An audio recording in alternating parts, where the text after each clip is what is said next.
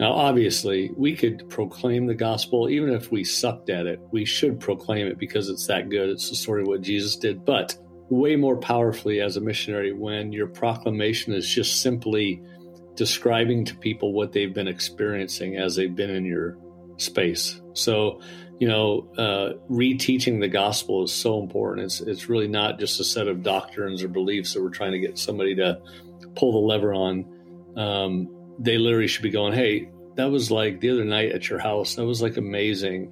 Like, have you guys been doing that a long time? So those types of questions where people are leaning in. Remember that scripture talks about being ready when people ask you questions about. Yeah. That's what we're talking about, a lived gospel and then a proclaimed gospel.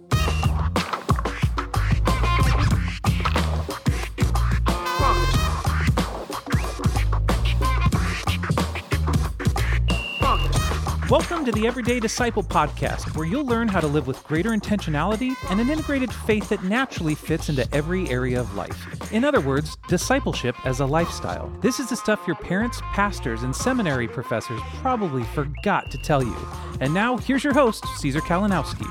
All right. Thanks, Heath. Thanks for the handoff, brother. Hey, it's good to be with you all today, as always. I love doing the show with you. This is probably my favorite thing. That's certainly one of the very favorite things I get to do. I love to communicate and talk about the gospel and discipleship in all of life, and this podcast is a blast. I love doing this with y'all every week because I get to think through and talk about what we're doing and how we're doing it and how we're communicating it and who we're equipping and all that. So, by the way, too, I still got one slot left for a team of couples.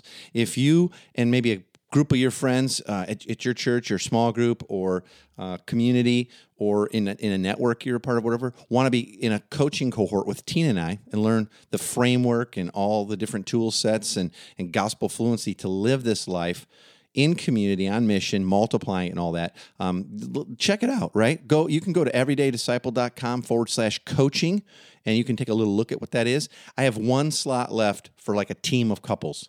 And we're getting started real soon. So at least go take a look at that. And, I'd love to have you join us and maybe fill up that last slot. All right?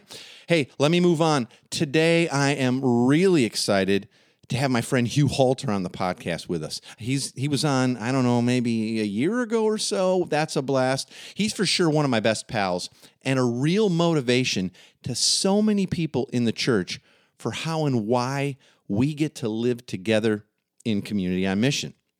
And I feel like Hugh puts a real honest and achievable spin on missional living that really brings it to life, makes it seem doable, and motivates people, myself included, right? And he's done that throughout his many books, including The Tangible Kingdom and his book Flesh and Bivo, Bivocational Living book and all that. And he's also one of my favorite live speakers. He really is. So, but he's a bit hard to nail down at times, but I kind of blackmailed him into being with me today. So let's hear the conversation that we had about shifting small groups, existing small groups, to really live as missional communities at a time that the church desperately needs it. All right, here we go. All right, so here I am. I can't even believe it. I get to talk to my brother Hugh. It's a hard guy to nail down, and due to technology, I even get to see you while talking. Man, you look good, bro. You are looking good. Special. For sure. You are special. Did you tell me the other day when we were kind of setting up this recording that you and Cheryl been like living on a bus or something, driving around the country? We've done two trips, yeah. We renovated an old prison bus, and we're getting set to go on our third trip down to the Floridas. And up all the way. You're going to go up the east, Illinois down to... Yep. Wow, man. Listen, I love being old.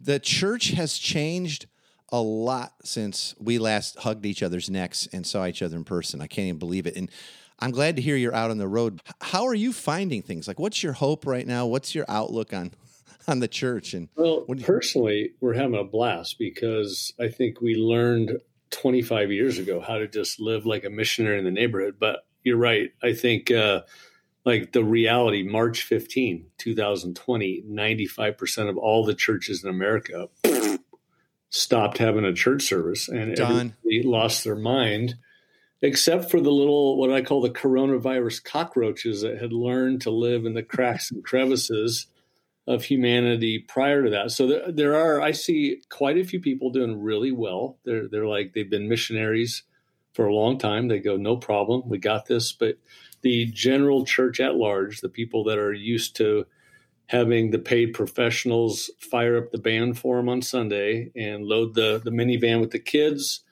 that world is coming to an end. So I think people are caught in the crosshairs right now. Yeah, we're seeing the same thing. Early on, we were saying, hey, writing's on the wall, and those who are making disciples and living in community are going to do fine. And when this thing finally does lift or whatever, guess who everybody's going to want to continue to hang with? But those who are just kind of put a plug in it, or, you know, a finger in the hole, and they're just waiting for everything to go back. I said, I don't think it's gonna, and I don't think you want it to. Yeah. One of the big things we've been saying is, what if this pandemic didn't happen to us, but it happened for us as the church? Like we get to. I've been stoked. I told people, like, these are prayers answered after a couple decades of living this way and trying to help people sort this out. So yeah, I agree. Well, listen, last episode, I talked about some ways that the church could begin to shift towards a more outward focus, and I gave them some very easy sort of handles to do that, 5 little simple steps. If you didn't hear that episode, go back and hear that. But I promised this week that I wanted to talk about specifically how leaders, either of a small group or someone in a small group or a pastor or maybe someone who's in charge of small groups, could start to shift their small groups towards a more outward focus and be a part of the new predictable patterns of being the church. And so for some churches, they say, well, we don't have that. Others, they have that container. They have that sort of tool, that vehicle where people are already outside the building. They kind of want to hang out. But my experience has been a lot of those people said, well, but my small group wasn't that rocking before the pandemic, but we're trying to keep it together. Maybe it's even a little more important now because we're not seeing each other at the building on Sunday. So that's what I want to talk about with you, brother, because I know you've given a lot of time and effort and your heart and ministry to helping people do exactly that, take communities and live on mission, be incarnational. And what are some of the things that you think, if people have a small group going or a series of small groups, or maybe they're a part of a small group, what are some of the things that are going to be really important for them to know and maybe start to consider up in the ante a little bit, you know, put more effort to it in the months ahead? It's connected to their small groups. Yeah. You know, the place I start with people is not to necessarily think about like a new thing to add to your life that's already a little crazy. So I talk about reconfiguring your life. Like, this is an opportunity to live a more natural kingdom life with our friends. And as you said, be the church. You know, if a church that is not outside oriented is really not the church. Church was always a missions movement. And yeah. So, you know, we started training people 25 years ago to live as a missionary here, just like they would anywhere else in the world. And to me, it's not a to-do list. It's like a new way to live. So lifestyle. It's a total reboot, but I think people will love it if they get into it. But for most Christians, most of our brothers and sisters, they haven't. And so they kind of lean immediately to like do to be. Okay, so tell us the stuff we should start doing. Yeah, baby steps. Yeah. Right. And it's and that's understandable. Yeah. But as you and I've talked for years about, like, unless people are, formed in their identity first, all these new cool steps, people just vote based on convenience, just like they have been doing for Sunday. Identity, because honestly, that's where, if people are going, okay, I want my small group to have a little more zing. I go, no, let's talk identity. Let's talk you as a missionary for a while. Let's really make sure we've locked in that we are missionaries, and let's get the word missional into our vocabulary. And then the second identity piece is a word we use called incarnational, which is the way that Jesus embodied himself into life. And so if you can understand that your role in the world is to be like Jesus, to be missionally oriented out there with people, but to live as he did in the neighborhood, you're well on your way. That's such a huge piece of it right away. And for those who maybe that word incarnational is newer, I know whenever I type it into any kind of a document, my spell check doesn't know what the heck I'm saying. Right. Incarnate it really means with flesh on, right? The word from Latin or Greek, carne, it's where we get carne asada, man, our favorite burritos and tacos, right? So to incarnate, Jesus came and he was God with flesh on. So just for those who might know that. So this idea being, are we going to be Jesus with flesh on or Jesus with a book and we hide out in a closet, and it's or in a small circle like a holy huddle. By the way, the fleshy side of Jesus is the most important side. Honestly, it's not just that he came to die for sins, but came to teach us how to be us again, how to be human. And right now, if you look at the problem with people outside the church not having any interest coming in, even if we had a cool in thing, right? They just don't like us. We have terrible street cred right now. And the fleshiness of Jesus is designed so that people would actually go, you know, I love Hugh and Cheryl. I love Tina and Caesar. I just love being in their space. That's the point of this, is that we become different humans. So that they'd know Jesus and be able to receive his salvation and all. But we always want to start with, let's identify our differences, let's point out their sin and all the stuff they don't even understand or agree with, and then let's spend a long time arguing about something, get them to say a prayer, and then we can start to act like Jesus with them. So, dead on arrival. Yeah, totally. Doesn't work. Okay, so another big thing is the importance of everything flowing out of the gospel, not just in our own hearts, but then the ability for us, we use the word gospel fluency, the ability that when we're incarnating, when we're living life with Jesus, like Jesus with people, when they're hanging out more because they like us and they kind of get this idea that maybe this kingdom of God thing might be for me, that we actually have some good news to speak. And I'm not talking about, you know, people who listen to the Everyday Disciple podcast a long time know what I mean. Like, gospel fluency isn't like, I could quote a chapter and verse for every single situation, man. I could quote some Bible, you know? We're talking about, do you actually know how to good news people in light of the gospel? And is your life a living picture? Is your marriage, is the way you parent, a living picture of the gospel? Yep. So we always go, now obviously we could proclaim the gospel, even if we sucked at it, we should proclaim it because it's that good. It's the story of what Jesus did, but yeah, way more powerfully as a missionary when your proclamation is just simply describing to people what they've been experiencing as they've been in your space. So, you know, reteaching the gospel is so important. It's really not just a set of doctrines or beliefs that we're trying to get somebody to pull the lever on. They literally should be going, hey, that was like the other night at your house. That was like amazing. Like, you guys been doing that a long time, you know? So those types of questions where people are leaning in. Remember that scripture talks about being ready when people ask you questions about, yeah. That's what we're talking about, a lived gospel and then a proclaimed gospel. Yeah, and it's amazing to me how, and here again, we've said this so many times before on the podcast, most people's understanding of the gospel is so tiny. It's something about a prayer they said at youth group or one time when they thought they were going to have to, you know, they're getting sick, they got a bad doctor report or whatever, and they threw up this Hail Mary prayer kind of thing about their afterlife. Yep. And they have such a small gospel. It's like, Does our faith and does Jesus speak into like my parenting and my job loss and that call from the doctor and my atonement issues and all that? We have such a small gospel, and that's a big part of what I think like people living in community and small groups get to do is we get to go deeper. Like, we get to talk about these things with each other, sort of as the practice ground. Like, if you can't talk and share your faith and good news, like your best friends, your brothers and sisters, I hold out little hope that you'll actually be that way at the gym or, you know, walking around the neighborhood and you run into, you know, another buddy or a single mom pushing her kid around, or, you know what I mean? I just don't think it's going to leak out accidentally, brilliantly, if you don't speak it ever. You know, this is the little key. We have, you know, literally thousands of small group leaders that will ask, you know, why is the small group thing not working? And it's because we've missed the idea of community. So when you just brought that word up, most Christians think community is just Christian friends. Biblical community is actually this really unique network of friends mm-hmm. from all degrees of faith and non-faith that are doing life together. And then the non-faithy ones begin to pick up the faith of the ones that have it. And so, you know, not only do we got to reframe the gospel, we've got to re-talk or kind of reframe what biblical community is like. If you don't have the friends that Jesus would have had, you're not really moving towards real community. Yeah. I can remember, and I've shared this before, I can remember, Hugh, when I was on staff at the big mega church and putting in gazillion hours at the building, you know, mostly holed up in an office, and coming home, and I had like zero. I remember one day it just hit me. I had zero not yet believing friends. Like none. No relationships. Like I'm thinking, oh, yeah, but I did see that one buddy on MySpace from high school. I think he doesn't believe in, you know what I mean? It was like, that was it. That was like the best I could conjure. And there was no time to build those relationships. And then as I kind of got done licking my own wounds and I pulled back the lens, I realized none of our pastors or elders are hanging out with anybody that like Jesus would hung out with. Yep.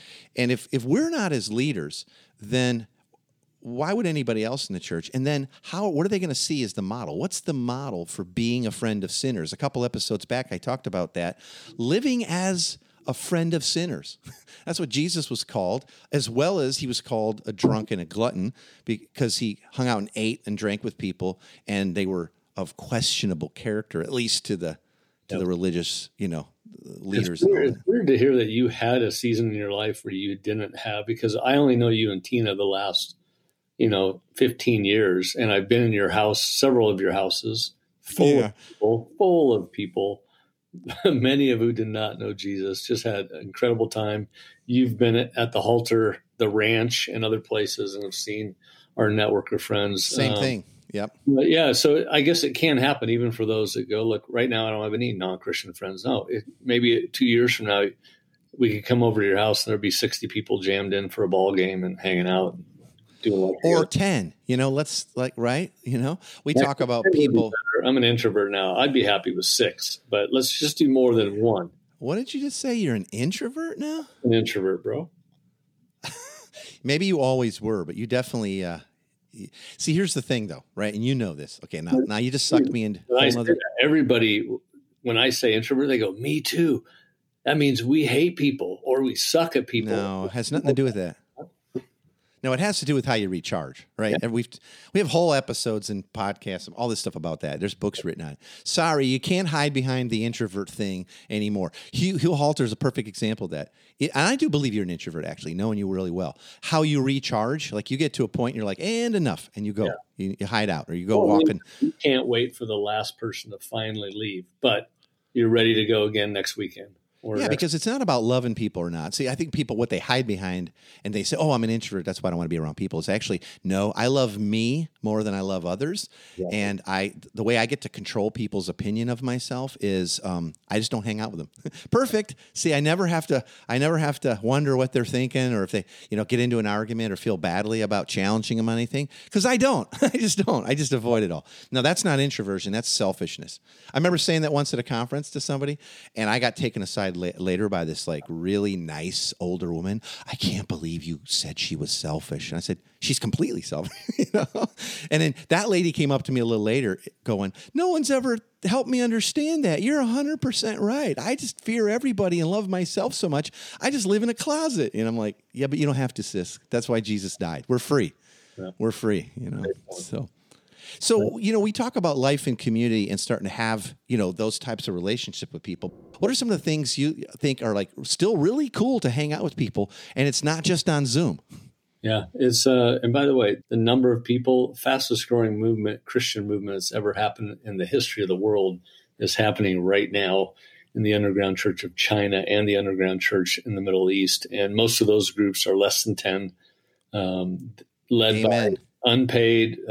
Somebody said that they think that about 60% of the leaders in that underground Chinese church are teenage girls. I mean, so, this can be done by anybody, anywhere, whatever number. But what we find is that when you start moving as a little missionary community, four friends, 4 couples, whatever it is, you do have to set some rhythms that you do. It's what we call living out. It's like the things that you live out to the culture. And we, in our life, we had to share a calendar. We made a calendar every month with our friends. We said, let's do these 2 nights and let's do that on those Wednesdays. And let's do a little Jesus time on every other Thursday night. So we had to set some rhythms that we lived out. And then we had to actually be ready as they began to invite themselves in. And so, those are what we call missionary principles that we kind of teach people, living out and then inviting in, just kind of the natural inhale, exhale of what we do to them and then what it feels like as they move towards us. What are some of the things you're still feeling are net and fruit and really most people probably would be able to do? Yeah. Center of the cinnamon roll, as we say, is just simply having a meal with friends. the table. Because right now, people at least are comfortable, you know, having a meal with a couple friends or a couple couples. And that was a rhythm Cheryl and I did. We tried to commit 3 to 5 meals a week that we would eat with other people outside the church, outside the faith. And, you know, and our son had really severe, you know, epilepsy. So he was having seizures all over the place. And, you know, there's a lot of reasons why we maybe shouldn't have felt comfortable having people in the house, but we went, no matter how bad he's doing, he could be on the couch, just, you know, unconscious after a grand mal seizure. We can still have people across the room at the table together. So the table became the primary missionary skill that we taught people, honestly. And I know too, just because I hung out at your house enough with you and Cheryl, that the 3 to 5 touch points or meals or whatever a week that you kind of decided, hey, we're going to do. First off, that's out of 21. So anybody going like, holy cow, okay, it's not that much, right? It's a matter of love and intentionality. Secondly, it wasn't that you had 3 to 5 dinners a night, like a huge dinner party. Right. I remember times when I'd even be staying at the house and you were like, dude, I'm out of here super crazy early. I'm meeting a dude for some coffee. Yep. And it's like, what, when? Like, right after my 5:30 sweaty yoga thing. And then I'm going to have coffee for an hour and I'll see you at 8. You don't even get up till then. I'm like, yeah, usually, you know, so especially when you were living in Colorado and there was no oxygen to breathe, but it wasn't all. And cause I don't want people to freak out like, oh, that's it. See, there's no way I can do 3 to 5 dinners a night. We're not talking about that. We're talking about a loving intentionality between couples to say, hey, are we praying about this? Are we even thinking about this? How about this? Are we even seeing the folks in our own small group beyond the prescribed time? Like, do we see them as family and love them enough and want to be with them? Let's start loving each other well outside of the, you know, the prescribed time, the event, you know, coordinated time. Well, Caesar, when I looked at our life for that, you know, 25 years we lived like this, and even now, we had about 5 nights of the week just to ourselves as a family. But a couple nights a week, yeah, on a weekend football game, you know, 30 people jammed in the living room watching the ball game. And then maybe usually one night a week, we have some people over for dinner. And then I would, as you said, share some meals with some guys, maybe at a diner on Monday morning or whatever it is. So my wife would be doing the same thing with some ladies. So you can get some pretty incredible momentum if you are sharing meals. And, you know, if you just have 10 people in your small group and everybody was giving up one meal a week, you'd be giving up 560 meals a year. So there's some great momentum for just a little bit of enjoyment. I love that right there. Boy, did you catch that number? If you had 10 people giving up an extra meal a week with some not yet believing friends or sojourners, people on a journey, kind of checking out Jesus, that's over 500 meals of intentionality. Now, I have to snap the line back to, now, if you don't know the gospel and those times are just parties or whatever forever, no, nothing will happen, right? That's part of being an apprentice. Like, yes. Jesus was hanging out and doing meals and drinking wine with people. I know some people don't want to hear that, but it's sorry. Go read the book a little bit deeper. He even made hundreds of gallons, right? First miracle. But he was hanging out and doing normal life, but that was it. He was constantly going, hey, you know, you've heard it said, but what about this? Or here's a little parable for you, you know, or let me spit in the dirt and let me spin that around a little bit and stick that in your eyes. And let me tell you what's up. You know what I mean?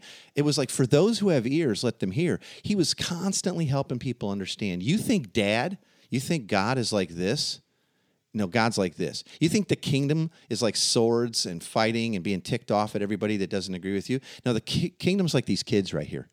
They're like open and they're not sure and they're happy and they're willing to try stuff. And we've got to learn how to be and speak those things, because that's what pumps up all those incarnational, intentional, simple things like a meal here, there, a coffee with somebody, watching a football game. But when you're out back taking the trash out and someone's helping you, you get into a 15-minute pretty deep conversation that you have to follow up on later, but it was some good news in there for people. That's where, see how it all starts to tie together. I don't want people to hear like, well, if I just did more meals, yeah, but so that you can be Jesus in their life and speak the good news of the kingdom and the Father. In fact, the second thing we usually try to, you know, everybody wants metrics. We're like, what are we shooting for? What's winning? What's doing good at this thing? And I tell people meals and then conversations. Just today, I had 2 conversations at the coffee shop with people we've just been loving on, and they both called me and just said, "Hey, I've got some stuff to run by you." They said, "Meet me up at the shop," you know. So, had a couple cups of coffee after 9 cups this morning, but It's the meals that lead to the conversations. And we talked about Jesus both times today. So it's very normal. It's actually natural. They actually start asking you about things related to God and faith and their life. It's almost like it just comes to you. They totally do. And part of that's because they see the confidence and joy that you're living with and the humility to say, yeah, but you know what? Let me tell you a time when it sucked for me. You know, Tina, 2 days ago, she's I don't even know this, but she's picked up just a little part-time job at a local bakery just to kind of get out of the house and good health care for us and everything. Right. So, but she's been telling me there's this one guy, he's about 35, maybe 40, got some kids. I'm not sure if he's married or he just lives with his you know, the mama there. I'm not sure, but he keeps kind of like asking Tina questions about like her parenting and the kids, and she's telling him about Team K, but she's also, because of who we are and just how we roll, like Jesus and the kingdom of God and the freedom we get to live with is just, it kind of slips in there. Right. Mm-hmm. And so 2 days ago, and she's been telling me about the conversations. He always brings them up. He waited around. She says, I noticed when I was kind of getting done and closing up my area and getting ready to head out, he had been kind of humming and hawing around the corner. And when I went out to leave and get in the car, he comes running. And we had about a 40-minute phone call, or conversation rather, where he just like had all these questions and wanted to know how do you do that? And like, well, but I don't understand. I don't know how to talk about Jesus with my kids, and I don't know any of that, you know, and like, oh, the story of God thing sounds amazing. What, you know? And so now him and his baby mama are coming over for dinner. Right. So we haven't even had a meal yet. And I'm telling you, where she works, man, it's not like, oh, there's all this time in the world, you know, to talk about stuff. It's very corporate-y, kind of closed down. Everybody's got their head down. They keep you way too busy, you know? And, that's the thing. I love hearing that. And people don't believe it. People are like, well, no one's going to want to talk to you about that. It's like, nope. I feel like we almost never have to bring it up. People are always asking us stuff. It's weird, you know, but I know we must have. Otherwise, how would they even know we had faith or we had, you know, relationship with Jesus? And so. Well, that's a great point. I don't think I've ever actually had to go ask people anything, but I do intentionally ask them out for a meal, see how they're doing. Yeah. And then as they ask things about God, I'll say, hey, let's meet up again. So there's some intentionality to the invite, but the invite's not like we're coming from left field on them. They're asking us to come at them. So yeah, for sure. Well, let's talk a little bit about a tool. This is going to sound like a big inherent plug, but so what?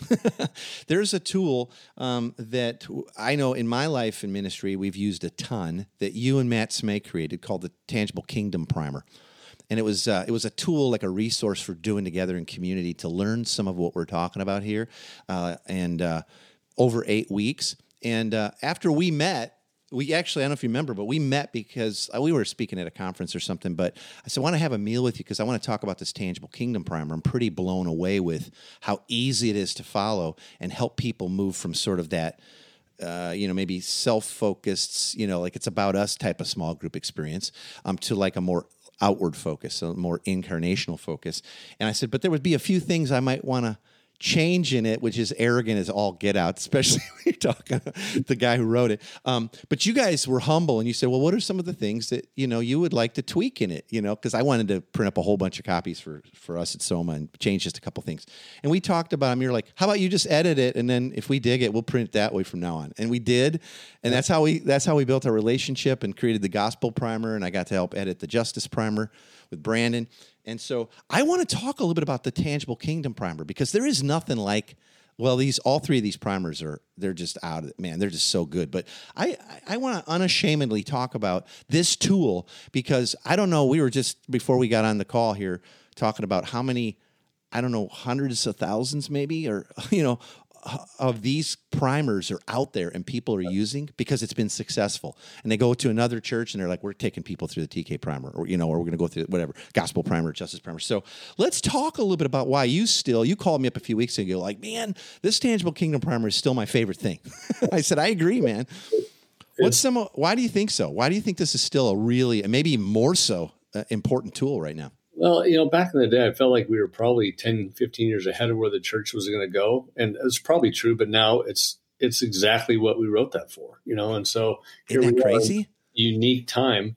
And people just need a little bit of training, and then hopefully they can begin to live an intuitive life around the kingdom. But yeah, so we wrote this. It was really a training for our own church. we had everybody that was coming in our own church do this. It was our intro to our mission, or what we call missionary training. And so a lot of stuff you and I talked about, we basically set it up as a monastic journey. We feel like it's not about evangelism. It's really about your own spiritual formation. So we set it up like a monastic community would disciple their own apprentices. And so we set it up on a 7-day-a-week cycle. Every week has the same sort of rhythms to it. You'll get used to it as you see it. And then we go through those 8 missionary aspects that you and I kind of just talked about, you know. The stuff, man. That's still to be incarnational. What truly is the gospel? What is biblical community? Then we talk about the missionary principles of living out and inviting in. And then the 7th and 8th week are about literally being an apprentice of Jesus. And then the 8th is called the intuitive life. So, we don't want, which is really just for people. It's like how to start paying attention what the Spirit's up to ahead of us. Yeah. Well, it's to hopefully get your church, everybody out there, not having to need a program anymore. It's almost to deprogram your church and just get it into the lives of people. This is the way a Jesus follower gets to live in all times and in any place, be it a pandemic or post-pandemic. There's no reason to go back. This is how God made us to live. And so let's get after it. So yeah, we wrote it. We tried to make it, cause I hate reading. So we made it visual, lots of cool pictures. And it's like a piece of art. It's for people who've not seen the primer series. Longer, right. Than even the book that it went with. But if anybody wants to know what the TK, it meant tangible kingdom. It's trying to make the kingdom of God tangible to our own family and then those around us. And so it's a primer into the life of the kingdom. Yeah. Let me just throw for folks just a little bit more sort of a description on what's going on. So it's an 8-week study, in community, and it follows a 7-day, like you said, kind of a cycle. But I want people to know that everybody in the community would be doing, going through this Tangible Kingdom Primer. It's kind of like a journal, really, is what it is. And you learn some stuff, and you journal a little bit, and you have an action day. There's it's a little bit each day. People are going to say, oh, man, we have to get together every day. No. You're in your own time doing maybe 15. 20 minutes, yep. And so like day one is an exploration day. So you land a topic like the first week, day one, you start talking about, well, what is missional, right? And then day two, hey, here's some scripture and some meditation connected to that. And then there's a little few questions to journal. Day three is a change sort of day, always every week, like whatever the topic is, it's like, okay, this is where we start to get serious. What does this idea mean for my life? Like if I embrace this, how would I start to change? Day 4 is an action day. So, you got to start doing some of this stuff, really trying it on, seeing if it fits, learning what you suck at, what you're good at, right? And then you get together after that and you do a community day and you talk about how'd that go? Like, what did you experience? You blew that off. You didn't do the actions. Well, let's talk about that, right? And then day 6 is calibration, where you go, okay, this is new. This is probably throwing you for a little bit of a loop. Again, here's a reminder of how Jesus lived. Here's some other examples in community. They're going to help you kind of recalibrate your, your compass a little bit. And then that last day, the 7th day of the week, we call it recreate, and it's this idea of resting, right, in Jesus' completed work. And out of that, then we kind of can create beauty and work and move to the next week. So that we want to remind people, hey, God loves us the same, even if we don't do these things, but we get to, right? And so it follows that cycle, 15, 20 minutes a day, a little bit more on action day, and then you get a community day where you have a meal together or whatever. Now, some people, you might need to do that community day on Zoom right now. Or you might need to do it partially. Like, well, some people are coming together, but we still got a couple of folks that are higher risk. Well, they could Zoom in for that discussion on community day if they need to, right? Yep. And, the butter on the beans on this thing is that day 4 and 5. Yeah. The difference between a missionary community and a small group is just simply day 4 and 5. There's action, and then there's reflection with those that are trying it. So that's the accountability. That's where you get to have some fun, where you get a little misery, like as you say, hey, I didn't want to cross my street because I'm afraid. Well, okay, so let's pray over Sarah. She's afraid, So you actually get into some real life issues, without shame, but with some actual accountability finally. And, I also want to underline that because that is what makes this different than almost every other tool out there or Bible study or, small group curriculum or something is day 4 and 5. There's an action day where you have to actually go do something. And then there's a community day where you process that together and then pray forward. Like, okay, now what's that doing to our hearts and how do we move outward? And I want to let people know too, the action days, they're not like crazy, like, okay, action day, go start an orphanage, you know, or like, you know, open up a used clothing store and start giving it out to like, you know, poor people. It's like, no, it's like, I think the first week is like, go outside, look across the street. Yep. There's humans that are image bearers in those houses. Do you know their names? What do you think about them? Go back in your house, pray for them, you know? And if you don't know their names, pray that you'll get to. It's really like, that's your action, you know? They're not heavy duty. Not heavy duty. All right. Well, man, it's always good to talk to you, brother. I feel like we could talk about anything for a really long time and have. You got the primers digital now, right?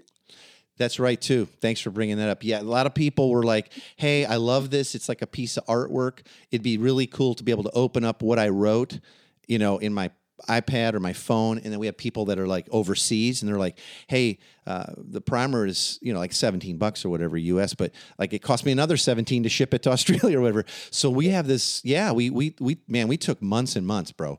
And we made it just as beautiful and it looks like it's flipping the pages and you get to journal in it and it's completely digital. Right. And yeah. So people can get that too. If you're not in, you know, Madagascar, I'd say get the actual book. And also be open to the fact that there's a lot of people that have tapped out of church a long time ago, but they still have some residual faith, ex-Catholics, ex-Protestants. They your will ex-church friends. Yeah, and if you give them the book, they will love it. So I would say if you can do the actual book, invite even non-believers into it. They will enjoy it, but the piece is very helpful in inviting people. And obviously, if you can't, then you have the digital, but... Now, you just popped the top off of something. It's like, could I really have a not yet believing friend going through this with us? And you can. Like, we've heard about it a ton because the language, you guys were very, very careful to write this in such a way that it's not like all this heavy-duty theological churchianity language from the pulpit yanked down and stuck into a notebook. It's so practical, like, oh, that's what that means. That's what that scripture does. Oh, that changes my heart. And I've heard this so many times from the Tangible Kingdom Primer and the other primers, like people going, hey, you know, I got a couple of neighbors and they were like, we just, anything you do, we want in on and we're doing it. And they're like, holy cow, is this who God is? And this is what this life as a Christian's like, can we actually live this way? Because I've never seen it. Love the action days. Just make sure that, you know, when you're using it, that you're honest about it. The best way to invite other people is go, hey, you guys know we've been going to church. We're just kind of done with church. But we want to start a new journey of just following Jesus just straight up without all the religious stuff. Do you have any interest in joining us? It'll just be kind of weird. You'll get a little inside look on what Christians struggle with, but we're just going to try to do the life of Jesus. That's the way the invite should go to people. That way, it doesn't look like you're trying to trick them or bait and switch them into a group or something like that. Or be the expert or any of that. Just be humble, be cool, right? Yep. Have some food, pop open a beverage that people enjoy. There you go. Hey, Hugh, it is so good to be with you, man. I miss you. I wish we lived closer together. I think one of these days, God's going to move us to the same city where we can really have some fun doing this and put our cards on the same table. I was watching a documentary the other day, kind of a comedy documentary. I won't even name it because it would probably shame me if people knew I watched it. But it was a comedian and a couple of his buddies that were like knuckleheads hanging out in the woods, and it so reminded me of some of the stuff that you and I shot a couple of years ago. People don't even know what I'm talking about, but you know, knucklehead stuff, Road to Redemption stuff. I'm gonna send you a link to it, buddy, because it was you and I. Except it was way more based than that, unfortunately, you know, way more debauched. So, hey, I'm going to let you go, man. Thank you so much for coming on and talking to me about this. And I hope people won't be fearful of it. And I hope that if they're saying, well, I want everything you talked about on the front end, I hope they'll consider using this tool, the Tangible Kingdom Primer, because there again, it's proven. God has blessed it. When you see something like your average book sells like 3,000 copies or 1,500 or something like that, when you see something getting into the hundreds of thousands of people have used it, God's got his hand on it. I promise you, like, you know, it's real. So please check it out. I'll have links in the show notes. It's pretty simple. You can go to missiopublishing.com and you're going to find it right there. MISSIO Publishing. But I'll put links in the show notes to all that as well. And so I'm going to let you go. I'm going to let you go, my brother. See ya.